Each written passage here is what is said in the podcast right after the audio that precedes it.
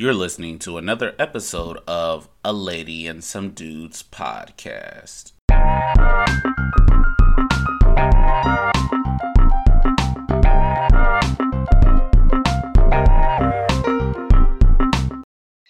Today, we are elated and ecstatic to have special guest Barrett Brooks. Barrett is a former NFL player that played for the Philadelphia Eagles, the Detroit Lions, the Green Bay Packers, the New York Giants, and the Pittsburgh Steelers. In college, Barrett was named All Eight and was an All American athlete. He's kind of a big deal, even though he won't say that. Barrett, Not me. welcome to the show. Thanks a lot. I appreciate that. Thank you so much. kind of a big deal. Hmm. I don't know about a big deal. You know, I, I, I'm just here. You know, I'm, I'm just blessed to be have an opportunity to really talk to you guys. Like I say, you know, I, you look at my shirt. It says, "I do what I want, when I want, where I want, except I gotta ask my wife." You know what I'm saying? So, uh, right. so hold on a second. Let me ask if I can do this podcast real fast. But yeah, you know, I don't know about a big deal, but hey, I'm, I'm here and I appreciate it. I love it. I love it. Tell our listeners about where you're from, where you grew up, and what triggered your passion for sports. Well, you know, actually, I'm from St. Louis, a town of St. Louis called Kinloch. I mean, it had the fifth highest crime rate per capita. So it's one of those success stories, you know, young kid gets out the ghetto and, and you know, they able to have the opportunity to go play college ball. But, you know, one fact that people don't understand is I hated football growing up, hated it with passion. I wanted to be the next Charles Barkley.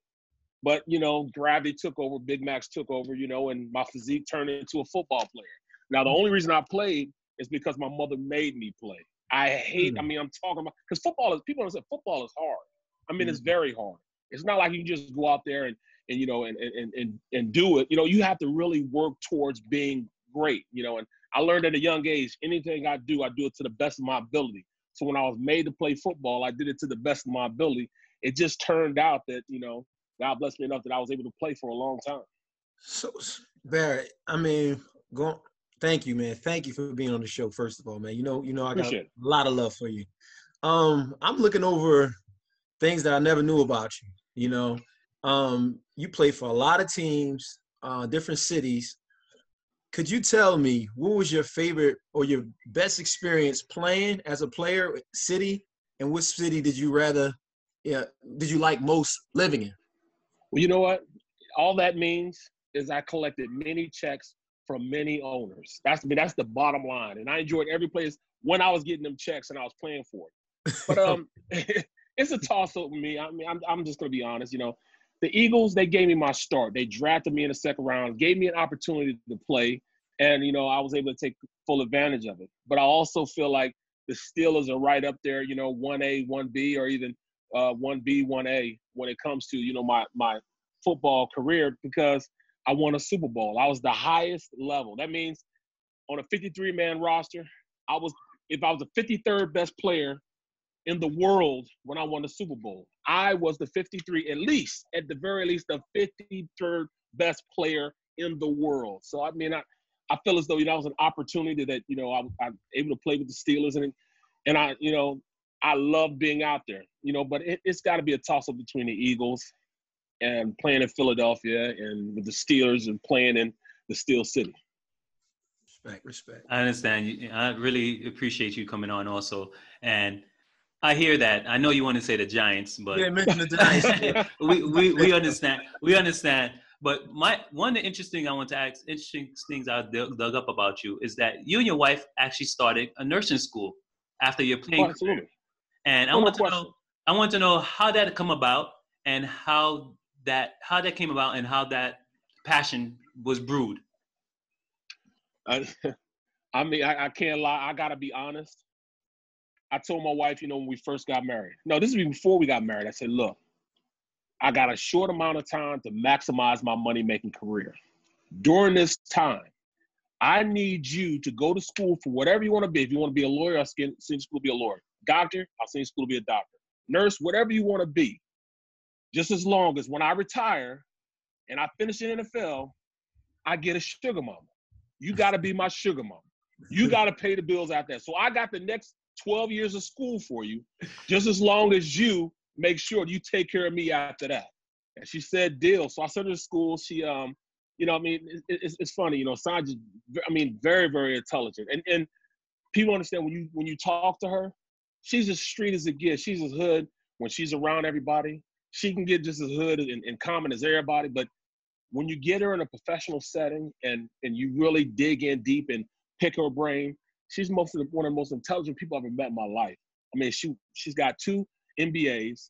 She's you know working on her. She's three classes away from her doctorate.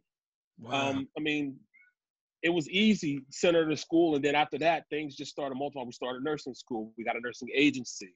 Uh, we sent all our kids to school, with the exception of my youngest daughter. She's 18. We sent them all to um, to school to be in the healthcare system. My son, he's he's a part of it. He runs the business with us. Um, my oldest daughters, they're they're both nurses. You know, they it, it, it was just that we thought that all right, there's always going to be sick people, there's always going to be old people, and they're going to need somebody to take care of it. So I'm I'm blessed in the aspect that even with this COVID and being in the transition of you know the new new and understanding that you know we're not going to be able to be the same way we were we were still able to keep our business going because we have to send out people to help people um, you know the nurses you know that we staff you know go out to help people it, it just puts us in a position where we can really uh, keep it going because healthcare will always be there. All, like I said, there's always gonna be sick people and old people, so they're gonna be needing somebody to take care of them. We just happen to find our niche in that. Nice, nice. Wow, that's that's a powerful, powerful story or powerful uh, information to know. Uh, one question I would have is, um, being how you grew up in St. Louis, Missouri, uh, obviously in Ferguson, that's where Mike Brown got killed, and you being a big black uh, offensive lineman, um, it, it's a blessing that you made it where you did because for people, you can have a lot of different ways. So, what lessons would you say you learned in a small town would you consider a, a ghetto neighborhood that translating carried with you into the NFL? You know what? I mean, you, talk about Ferguson. Let me tell you a story. You know that, you know, it kind of hits home. You know, and I really, when I was, you know, I was actually, we were actually, it was a bunch of us. We were like 10, 11, you know, 9, 10, 11 years old. We were making that transition like in the eighth grade, seventh grade. Um, you know, playing, we playing AAU basketball. And I live in Kinloch, and Ferguson is right next door to Kinloch. I mean, I could throw a rock and be in Ferguson. Hmm. So we wake up early one Saturday morning. We have to be at basketball practice at 7:30 in the morning. So it's six of us, and we all live in the same neighborhood in Kinloch. So we're walking to basketball practice. Now we've walked this, you know, a million times. You know, this is this is this is what we do to go to practice. You know, our parents, my my my parents, my mom, she was single. I was uh, raised in a single family home my mom couldn't take me because we didn't have a car. So we had to walk to practice. Now we're talking about two and a half miles that we had to get to where we had to get to where we had practice at. So it's the six of us. We, we start off like what six in the morning and start walking to practice. Well, about seven o'clock, we're walking towards these beer bottles and a bunch of bottles that were on the side of the road. We're walking towards it on our way to the basketball, uh, the basketball course. We had basketball practice a police officer pulls us over. You know, Sean's like, woo, woo. I'm like, what's going on? Now we're scared to death. You know, we're we're barely 10, 11 years old. Hmm. He arrested us and told us that we were drinking. And those are the bottles that we were drinking from. We're heading towards the bottles, but he said those were the bottles we were drinking from. He took us, you know, our parents had to come get us. And, uh, you know, even though we had this stuff, you know, expunged from our records, but that's kind of the same mentality that these police officers back then had. I mean, you're talking about that could have been us. We could have easily been those kids. And, you know, so I say I counted a blessing that I was able to get through that. You know, my place where I lived in Kinloch, Kinloch was so bad that they didn't even have a police department. We got actually policed by the sheriffs in the county. The county would come police us. So, you know, when you talk about a success story, you know, I, I can't say it was me. It was the blessings of my mother, my grandmother, my grandmother's grandmother, you know, you know, people made sure that I was gonna walk the right way, you know. So, you know, Ferguson has always been that way, Kinloch has always been that way. And I just had an opportunity that the people around me, they say it takes a village, the people around me made me stay on track. You know, I had uncles. They were doing the wrong things. They're out selling drugs, selling dope. And, you know, I'm, one time like, look, I need me some money. You know, I need to give me some basketball shoes. I'm gonna do the same thing. They saw me out there. I had two uncles and a neighbor beat me up. Grown men, you ain't gonna never, because I was their size anyway. You ain't gonna never be this. This is not you. You cannot do this. You're the only person that can get us out of here. You cannot do this. And, and they made sure that I could do no wrong. If I needed a ride to practice, they would give me a ride to practice. If I needed anything, I, them shoes, the next day after they beat me up, the shoes were at my front door. You know, that's the type of family that I had in Kinloch, you know, and, and, and still to this day, the people are the same way. So, you know, it, just understanding that this is not anything new. It's just now that people are, are becoming woke. They now see it. The people that need to see it see it now and now can be a champion with us. That is amazing. And and I really like how your family members, when you talk about your success, it's not just I'm Barrett and I made it and I did great. You had your family pushing you, making absolutely for you. And I mean, there's nothing stronger than having a support system like that, um, pushing you every step of the way to be great. So that's wonderful. Um, I want to shift gears just a little bit and shout out to the black and yellow Wiz Khalifa, the Pittsburgh. Steelers. Now, I need you to tell our listeners, um, tell us about your last four years um, playing with the Steelers and the culmination of Super Bowl 40. What was it like playing under the leadership of Mike Tomlin? Tell us all the things we need to know about Pittsburgh. Well, you know, I didn't play under Mike Tomlin. I played in Super Bowl 40. I played under Bill Cowher. They wow. kicked me out of the league by then. That was like my 12th year. But, you know, long story long, you know, I, the Pittsburgh Steelers an organization that – man, they just run the right way. You know, I mean, even from the ownership on down, like the owners, they're devout, devout Catholics. I mean, fish every Friday. Um, and, and, and that ownership, you know, they're just great people. I can remember I had just retired, and it's like my third, going into my fourth year of being retired. And I started, you know, doing some stuff as a, as a, as a broadcaster. So I'm going to do the Pitt game. Uh, I think it was Pitt against, uh, I forget, like South Carolina, something, something like that. So I'm going to do the games. We just finished inter- uh, interviewing the coaches in their side because the, the Steelers and the Panthers, the college football team, practice in the same facility. They're just you know right next to each other in the same building, but it's they're you know they're they're right next to each other. So I finished that and I walk over to have lunch with the guys there because I I still knew a bunch of the guys there. You know Troy Polamalu, Casey Hampton, uh, Joey Porter, all those guys were still there. So I go in there and I'm gonna have lunch with them. And as I'm walking in, I see Mr. Rooney. And Mr. Rooney said, "Oh, well, well, they call me Pork Chop on you know for the for the Steelers. They call me Pork. Say, oh, Pork Chop, come with me. Come sit down with me." So I end up having lunch with uh with Mr. Rooney. Now at this time, Mr. Rooney, I mean, he was, I mean, he was really really old then. You know, he was he was still he was starting to, you know, slowly slowly deteriorate. And you know, I mean, he's just a great person. And he sat back and said, "Oh, well, um, you know, how's your family doing?" I said, "You know, Mr. Rooney, they're good." He said, "How's that Sonia?" I said, I said, Sanji, how did you know? You remember Sanji? It took about three and a half years from when I played for him. I mean, he had numerous players that played for him, and he actually remembered my name. I said, How could you remember my wife's name? He said, Porch how could I not? I said, You almost broke me. I said, What do you mean I almost broke you? Man, that, you know, because every year he bought all the kids in your families Build a Bears. He said, Oh, you almost broke me. I had to buy you five Build a Bears for your five kids. So now I remember my wife's name but he also remembered I had five kids that he had to buy Build Bears for, you know. So it's just a class organization, a class organization. So man, I love playing there. It, was it was a joy playing. Yeah. So um, my question for you: a lot of athletes, um, they don't know. Uh, they don't know when to quit. They never they never prepare for the for the life after football.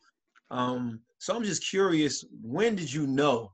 You know, because I, I read something about you and it was it was not it wasn't like year year 12 that you knew that uh, what you want to do as far as transitioning from football.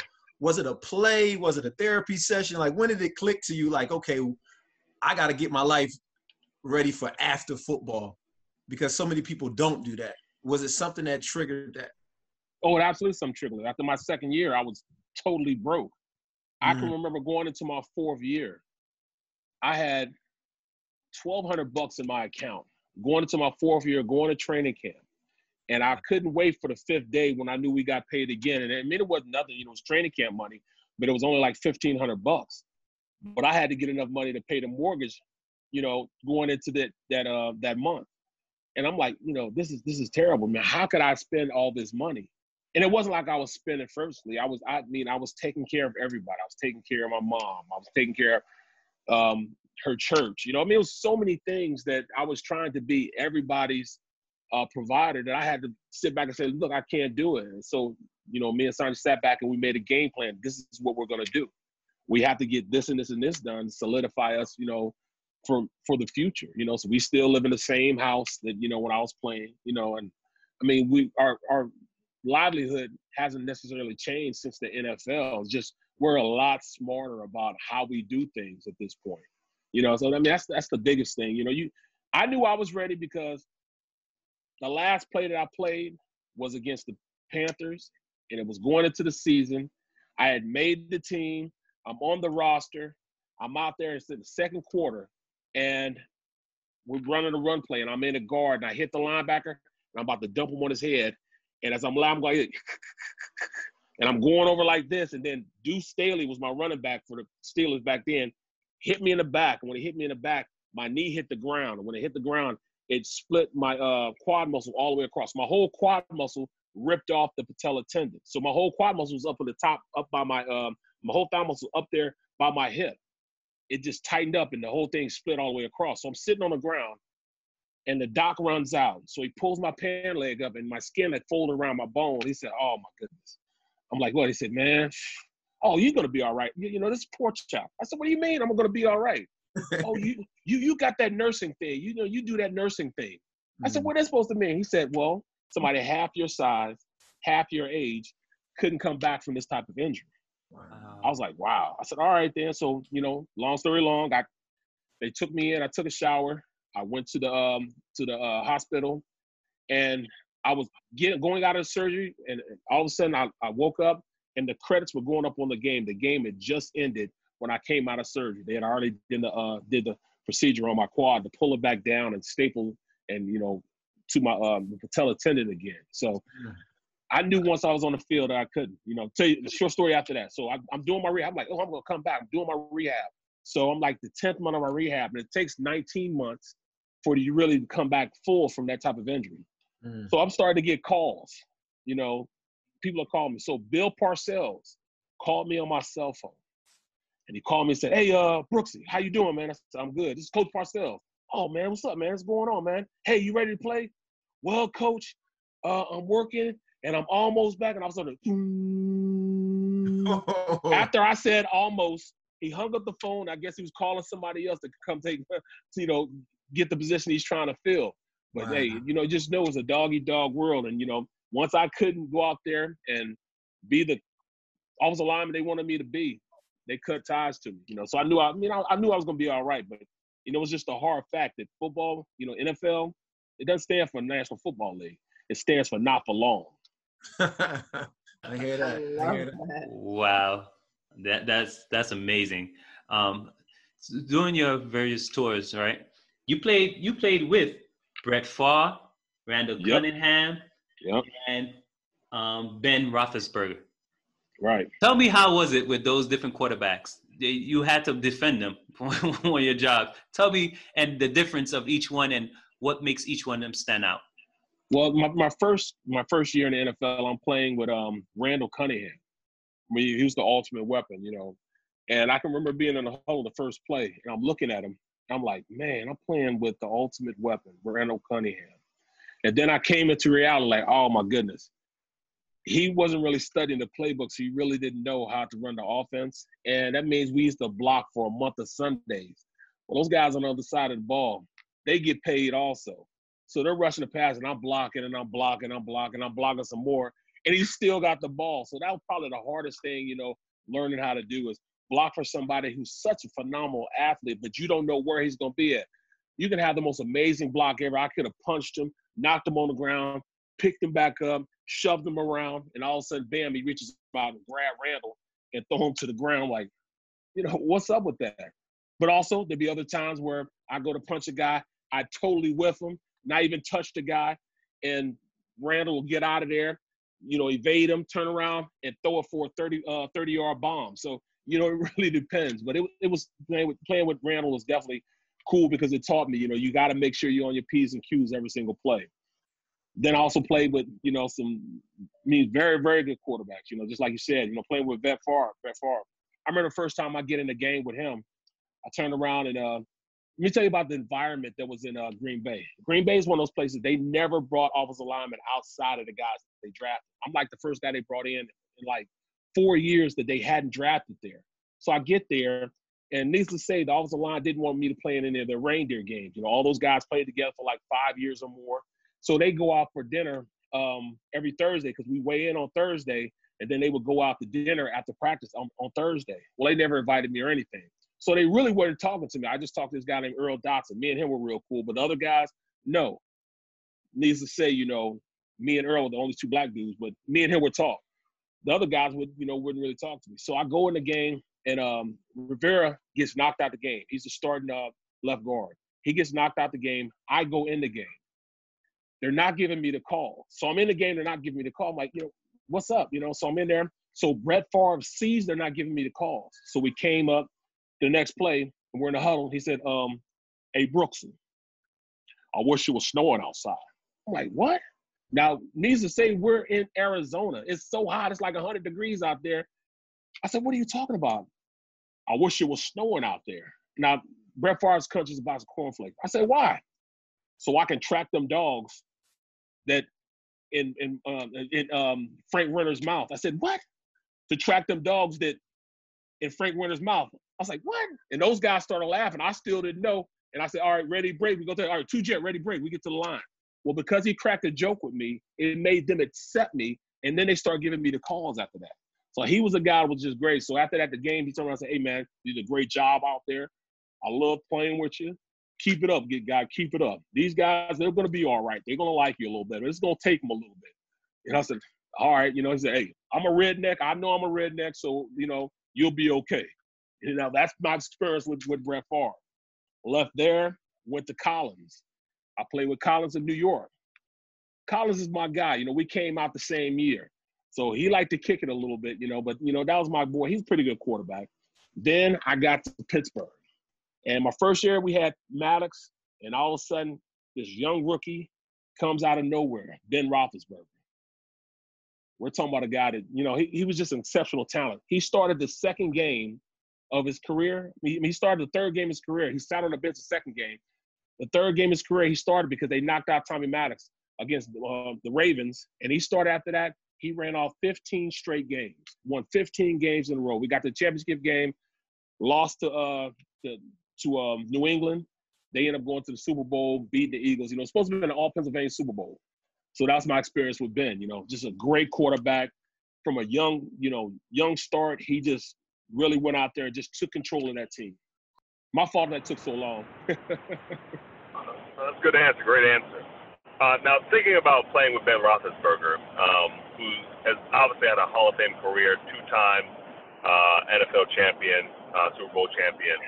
Um, what is it like when there is outward attention in the locker room. So I don't know if you were on the Steelers when he had those accusations, but obviously there's a lot of rumors uh, swirling around the city. What's it like uh, in the locker room when there is a, maybe a legal issue going on with the player, or there is a lot of scrutiny about rumors and things going on? How does the team kind of get up there and play every day?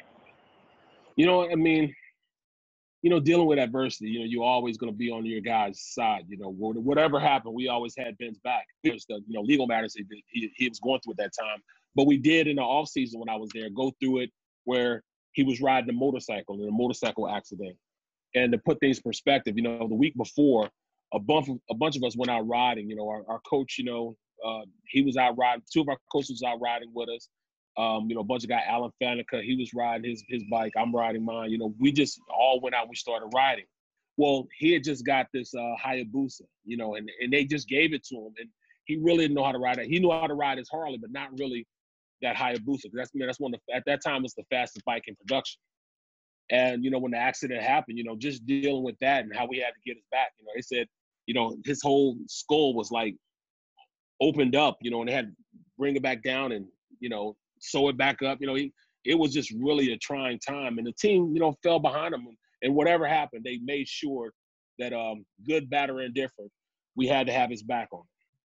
I I really love that. Like I guess that sense of support um, in the mm-hmm. locker room, and keeping in the same vein about team members. And I know you're probably you'll probably be hesitant to answer this, but who would you say um, of all the teams that you played on and all of the people you had the opportunity to play with, who was your favorite team member during your career? Mm. I mean, there's so many good guys that I played with, you know, and it, was really team specific, you know, guys that I, that I played with that I, you know, me and them, you know, really tight together. You know, a guy like Fred McCrary with the Eagles, me and him still talk to each other. You know, it, it didn't matter. I can remember time I was, you know, going through what I was going through. Well, we were, you know, rookies, and me and him started as rookies. He was a starting fullback. I was a starting uh, left tackle, and we're out there practicing. So I would have to do the second team reps going against their defense too. Well, we had a guy named Bill Romanowski on the team, and he was he wasn't the coolest dude in the world. You know, he would he was really one of those guys that was just overzealous on everything you did. Like he'd come over tackle you, he'd do some extra, like you know, hit you or, or elbow you or just doing something stupid. Well, I can remember, you know, Freddie came in, hey man, I'm about to blow Romanowski up. He gonna do something stupid. I'm gonna get up and fight him. I said, okay then, man. If you fight, I fight. Long story long, we he got up, he did something stupid, and we rushed him. I mean, rushed him. And I thought the whole defense was to come to his aid. The whole defense and the defensive coach let us whoop his tail, and we we tore fire to him too. You know, the whole. I mean, the defense was just sitting there. They gave us like a good minute to just go at him, and we whooped them something good, and walked back to the huddle. And uh, I can remember Ray Rhodes coming and said, "All right, now uh, I'll let you do that now. I don't want any more foolishness." It's all right, coach, we got you. You know, from that point on, Romanowski left us alone. But you know I mean? Those teams, you know, me with the with the Steelers, I had Max Starks, Max Starks, and and, and you know Charlie Batch. I think Charlie Batch will probably be the guy that I was most friendly with because I was with him in Detroit, and I had him in uh with the Steelers. So Charlie Batch was probably my guy, you know, on both of those teams. Thanks, man. Now, now you gotta. We went from the uh, your days of playing with your team now you're on this new team, Comcast, Comcast Sportsnet. One yes, of my favorite yes. shows. I'm watching it every Sunday. Appreciate it. Appreciate it. got to say, man. Um, I always had questions, man. How how how is it um, when you deal with those personalities, those players, and even uh, Ray Didinger? Um, what's it like working with those guys, man? How I mean, what's your experience? It's it's a great mix because you know the the mix is all right. Seth Joyner's the you know he's just a he's just a ball of fire. You know he's he's yeah. always negative. You know what I'm saying? He's the negative guy, and he's the defensive guy. Me, I'm the positive guy, and I'm the offensive guy. Then we have a historian in Ray Diddy. You know he's gonna give it you know statistics and give you an accurate assessment on you know the how it historically plays out. And then we have our our point guard or or, or a cop in Michael Barkann. Now mm-hmm. Mike is the guy that's going to you know pass us the ball, give us our you know give us our leads. You know he's going to run the show. You know so it's a great mix because I you know my glass is always half full, me um half full, and Seth's glass is half empty. He's mm-hmm. going to tell you what they need to do, what they didn't do, and I'm going to turn around and I'm going to tell you what they did do and what they need to improve on. So it's just you know a great mix on how we get along, and and we others also understand that we want a great show. So anything if you want a great show, you got to keep things going. Gotcha. So Brooks, I want to ask you this: What is your prognosis of this season? You do you think we're going to have a season, or will Rona win again?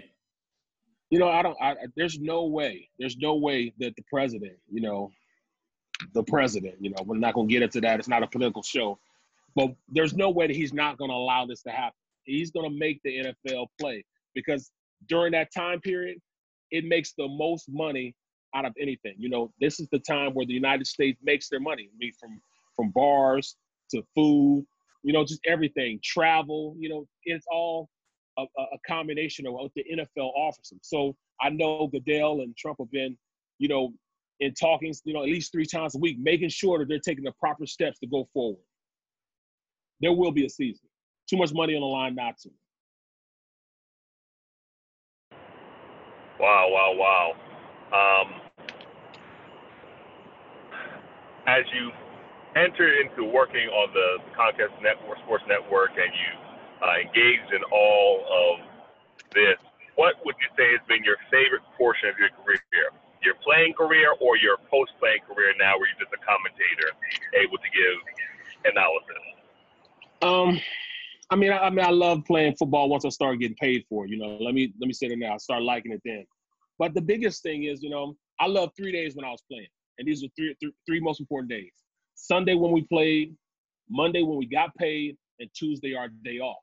So that was like, you know, I mean, I love that situation. You know, getting paid all that money to play a game, it was fulfilling. But the broadcasting thing, I think it's I I like that a little bit better simply because I did it the hard way. It wasn't given to me. I didn't have the big name that most guys have. They're going to being commentators. You know, usually a Pro Bowler or you know you're the best player on the team. With me, I served coffee to you know at, at NFL Films to you know Ron Jaworski, Sterling Sharpe, Brian Baldinger, you know, all those guys I served coffee to and learned the business from the back end. I learned how to be a producer first, understanding how to, you know, do a show from the beginning to the end. So I could I could draw up a concept, write up shot sheets, tape the show, commentate the show, and then come back and edit the show.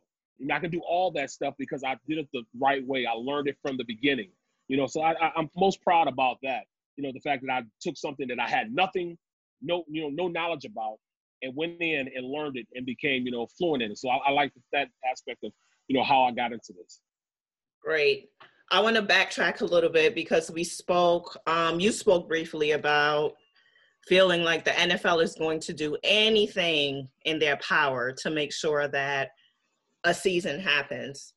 Um, and I was reading this week that Jacksonville um, put out a statement that, well, they'll have their stadiums at 25%, I guess, to enforce social distancing. Now, me being an avid sports fan, Jacksonville Stadium is always at 25%. So I don't really think that's a real um, that's a real thing that would rectify that. But do you think that I guess lowering stadium capacities is that a way to avoid the spread of this virus? Do you think that the NFL should kind of pump the brakes on wanting to start the season so bad? What What do you think is is I guess the best next step? You know, there really won't be a way in which you could really avoid it because there's always six degrees of separation from how you can contract it. You know, and that's the biggest thing. You know, I mean, you know, just to put things in perspective, you know, my wife got her hair done. She got her hair braided, you know, so she can get in the pool and work out. So the girl that did her hair came over, no symptoms or anything. And 14 days later, she posted on her social media that she had coronavirus, that she had no symptoms or anything. The only reason she learned she had it is because she broke her ankle. And when they broke her ankle, they made her give her a test before they could do the surgery. And that's how she found out. So my wife's, you know, scrolling through uh, uh Instagram, and all of a sudden she sees that, oh, you tested positive 14, you did my hair 14 days ago you tested positive. and girl, you didn't call me. Just to put it in perspective, she was reading and saw it at 2.30 in the morning. She called the girl at 3 o'clock in the morning and said, hey, you tested positive. You didn't tell me, yada, yada, yada. So, you know, what if it's a player that turns around, his wife gets her hair done, turns around and comes back. Now he's infected. He gets infected. He brings there, you know, and, and it goes throughout the team. Mm-hmm. That's a serious thing because at the end of the day, football is a contact sport. You're going to be close and in the, in the trenches. You're going to be fighting and scratching and clawing and all kind of stuff is going to be going back and forth, sweat, spit, and everything else. Yeah. So mm-hmm. that's going to be contact. So I mean, it's going to be hard to try to keep those things from mixing. So unless they have something like a, a vaccine, it's really going to be tough to save those players from ultimately contracting. You know, if it does get into their locker room. Absolutely. it's a light topic right here, Barrett. Um, this like for the most part, uh, this is a NFC East podcast. We got two Eagles fans on here and diehard two Gi- diehard Giants fan. Right. Can you please enlighten my group on why the Eagles are going to win the NFC East? Well, not just that. Why we have a sh- why why we have a shot at winning a Super Bowl every single year. Can you please enlighten the folks, please? Well, I mean, it, it, I mean, it's, it's you, you are speaking factual, man. I'm I'm sorry to say that. I mean, it's, I, this is the reason why I say it.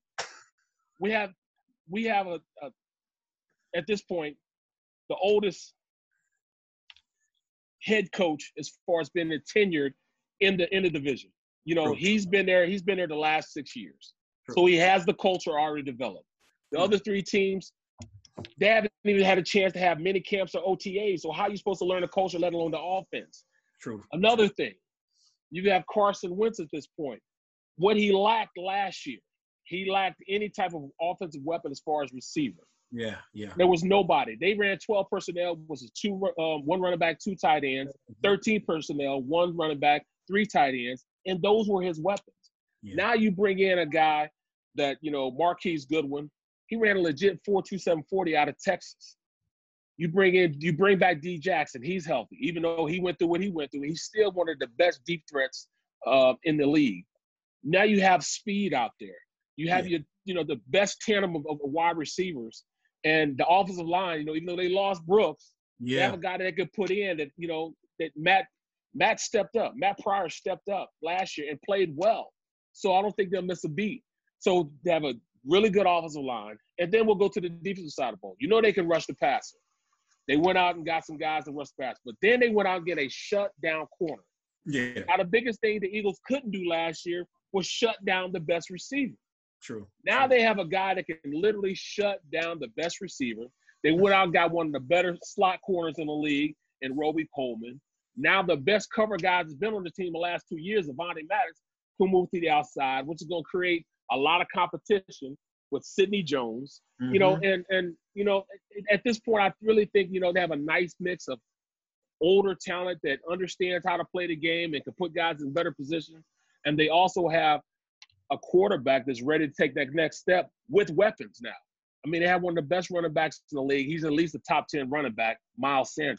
So yeah. it just looks good on paper. It looks great on paper. Yeah. It looks great on paper. I look at everybody else's paper. I, Washington, I don't know. I mean, how do you go out there? You don't even know what your quarterback situation is. Right. Although you're going to be great on defense, offensively, I don't know. The Giants, I don't know the culture this guy's going to bring in. I mean, all right, Judge is Judge seems to be a guy that's gonna be a totalitarian. He's gonna try to be like Belichick, but the one thing you can't do is come in and think you're gonna be that type of coach to some guys that don't respect you. Now he has to gain the respect early, but you don't gain respect by coming in and trying to be a bully or telling these guys what to do because they got they got kids at home. You can't tell a man to do something and and and you know think they're gonna go through that. I mean, if you got kids at home, how am I gonna go back and tell my kids something if I'm letting you bully me like that? So mm-hmm. you know we'll see how that whole situation comes out. But I mean, I like your quarterback. I love your running back, but still, offensive line is going to be an issue for you guys, and, and rushing the pass is going to be an issue. Yeah. Yeah, yeah, yeah, yeah. Thanks, Barrett. Appreciate that.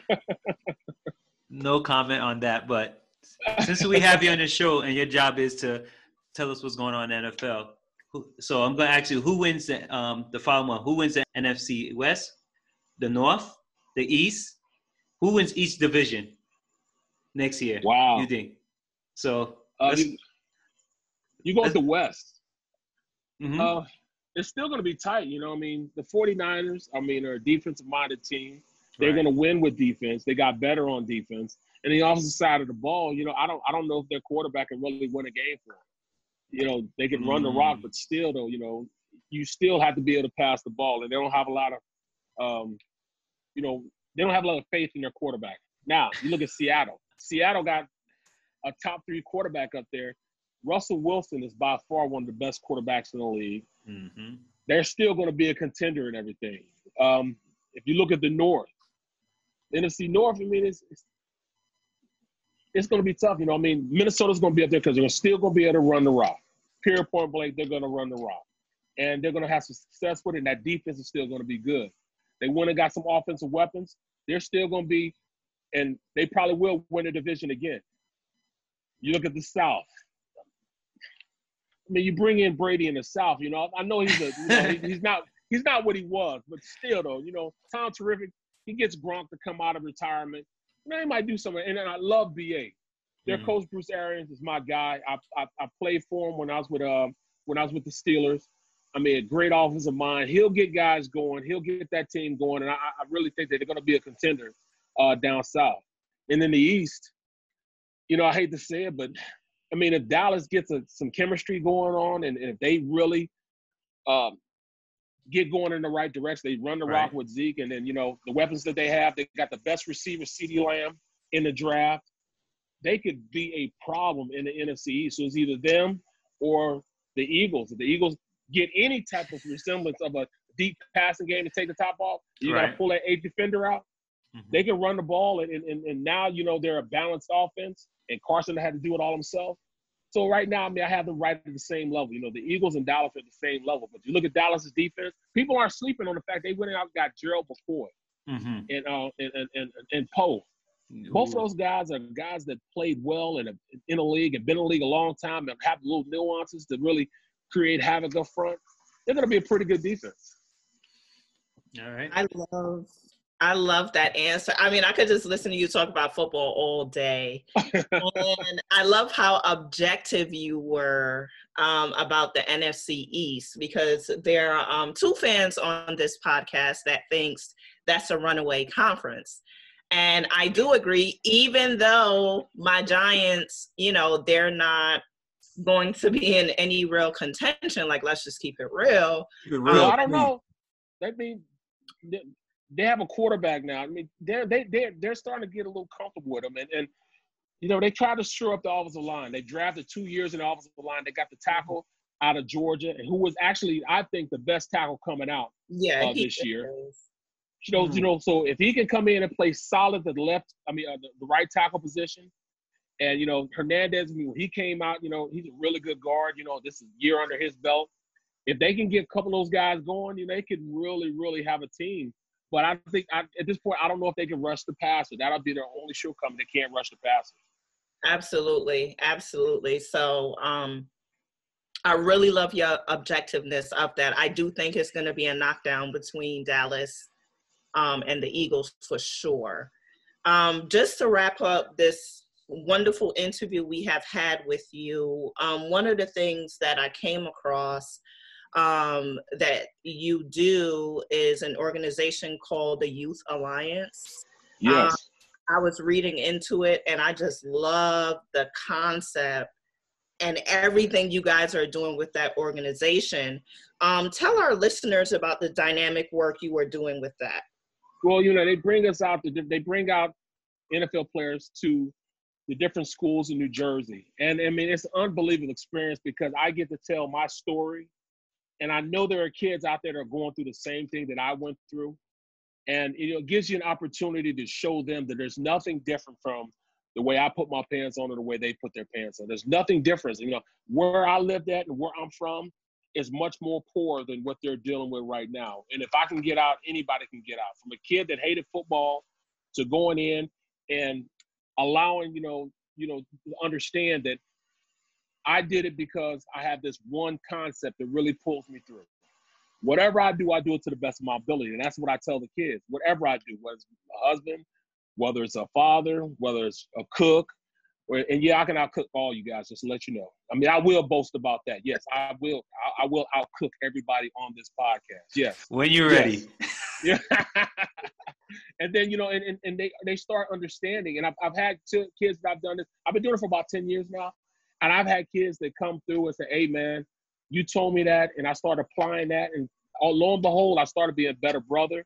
And from there, I became a better student. From there, I became a better player. I became a better, you know, uh, boyfriend. I mean, all that stuff started adding up. And all these kids are starting like, wow, there's no difference between he and I. And it, it, you know, it makes me feel good that wow, these kids listen, and I'm telling them something that really helps me, that helps me take advantage of every situation that I'm, I'm going against in. When I get in front of something, I just do the best that I can. Now, it may not work out, but at least I know I did the best that I could have done, and I have no regrets about how I did it. That's right. Thank you, and thank you for the work you're doing. I think that's that's amazing.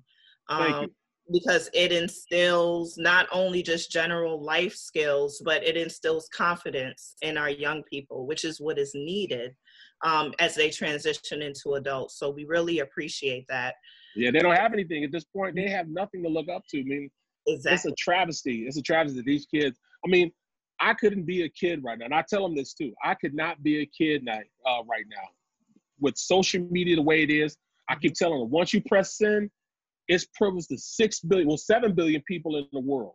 I mean, yeah. you can't take it back, and they got to understand it. When they're going out to try to get jobs, the stuff that they tweeted back now, now in the future, they'll be able to look back and see that and they'll be judged by that, you know, and your and your families will be judged by that. So, I mean, you got to tell them, you know, I couldn't do it. You know, if I had social media background, I'd have been in too much trouble. There's so much stuff that I did that mm-hmm. went under the radar that I'm so glad went under the radar that I my mom would kill me for that you know doesn't come to light. But now, if anybody has a camera phone, you can't hide it. It's gonna show up somewhere. Absolutely, absolutely, and that's great advice. Um, not only to the young people that you're working with, but to adults as well. I mean, we're oh, no question. Yep. a lot of um, social media issues uh, with professionals, athletes, otherwise. So that's um, really great advice. Well, we thank you so much for coming on the show. I mean, this show was entertaining. We loved your honesty, your authenticity we love the work that you're doing in the community. I mean, just an honor to have. Well, you. I appreciate. It. Thank you, thank you. I appreciate you guys having me on. Um, now I got to go back to doing with the yard. I got a graduation party okay. next weekend for my for my daughter, so I'm out there cutting the grass. Number one, I just got the pool ready and everything's going with the pool.